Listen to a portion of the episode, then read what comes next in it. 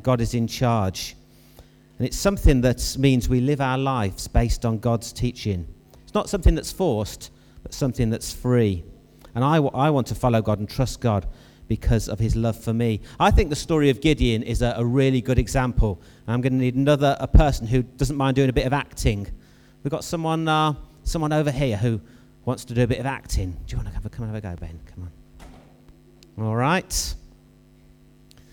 So, here's Gideon, and Gideon's country is totally surrounded by the Midianite army. There's over 100,000 of the Midianite soldiers. You might looking a bit scared now, yeah?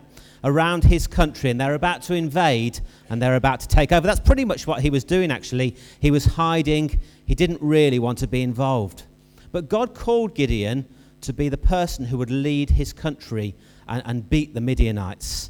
So when Gideon came out from his hiding place, and heard what God was saying to him, he had a bit of a tough choice to make. Am I going to just go back and hide, or do I really believe that God is with me? Did he have faith in God? And he actually tested God. There's nothing wrong with that. He, he wanted to check whether God was really with him. Some of you might know the story. He put out a fleece uh, on the floor and said, God, if that's wet in the morning, but the grass is all dry, there's no dew, I'll know that you're there. And God did that. And he tested him again, again the other way as well. If the fleece was dry in the morning, but the grass was all wet, he would know it was God. And both times, that's what happened. So Gideon knew that God was calling him. So he got some weapons. Here we go. There we go. Do you want to put your breastplate on there? He got his weapons and he started to get an army together. And he managed to find 32,000 people. Oh, I nearly got stabbed there. 32,000 people who were willing to uh, take on the Midianites. Remember, there was over 100,000 of them, but at least they had a bit of a chance.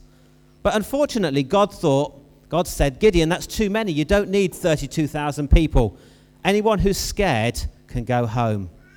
And 22,000 of them went home leaving 10,000 soldiers to face the Midianites. But God said, Gideon, you've got too many. Can you look a bit, bit fed up now? That's brilliant. You don't need these number of people. And he did another thing where they went to have a drink in the water in the, in the river, and those who drank in a certain way were sent home as well. And Gideon was left with 300 soldiers. Remember, there were 100,000 Midianites. So, how on earth was he going to defeat them? And then God said, Gideon, you don't need those weapons. Put your weapons down. So Gideon put his weapons down. Yeah, you've got to take that off as well. All you need is a trumpet and a torch. There you go. There's your trumpet. Excellent. Wonderful. It does work if you blow loud enough. And so Gideon was very confused by now. What am I going to do with a trumpet and a torch and 300 men against 100,000 Midianites? But God knew what he was doing. God knows what he's doing. And he told Gideon to go and stand um, on the hillside overlooking the Midianite camp. So just up here. So you've got to imagine there's all these Midianites camped in their tents down here. And it's the middle of the night. And they're all asleep. And the 300 people had to charge into the camp, making as much noise as they could, waving their torches, blowing their trumpets. Do you want to have a charge around there? Go on, there we go. Fantastic. Well done.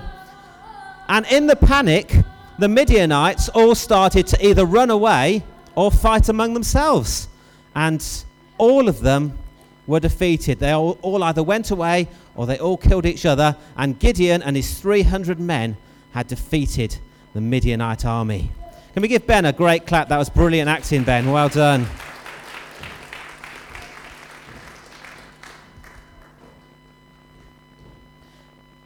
Thank you very much. Gideon's faith meant that he was obedient to God, even though he was asked to do something ridiculous. And I think that's a fantastic example of faith that we can follow. Theo is going to come and share with us. People at the front, I need you to sit down and listen really carefully. Now, do you want to, do you want to sit over there? Here we go. Connor, do you want to hold on to that so no one plays with it? Theo.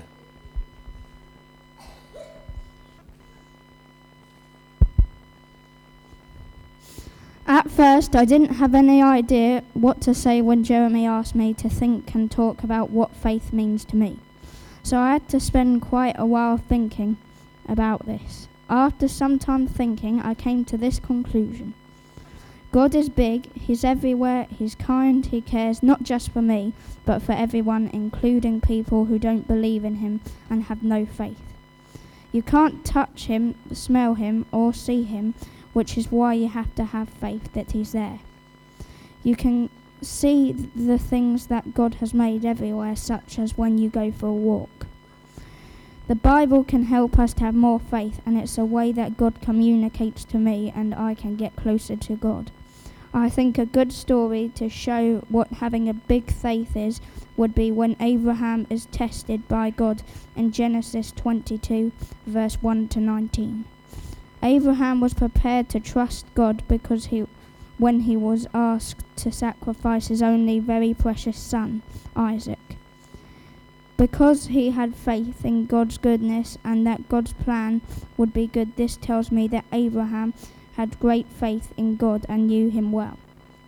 God then spoke to Abraham through an angel and told him not to sacrifice Isaac after all. God provided a ram instead.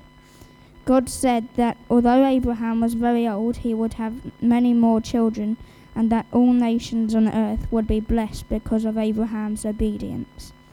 God knew how much Abraham trusted him because he was uh, prepared to obey God's command.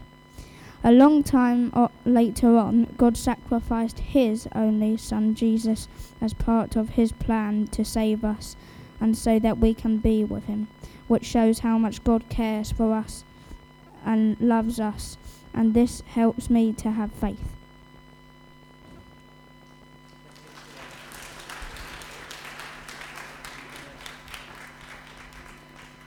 The- worship group are going to come and lead us in, in a couple of songs now.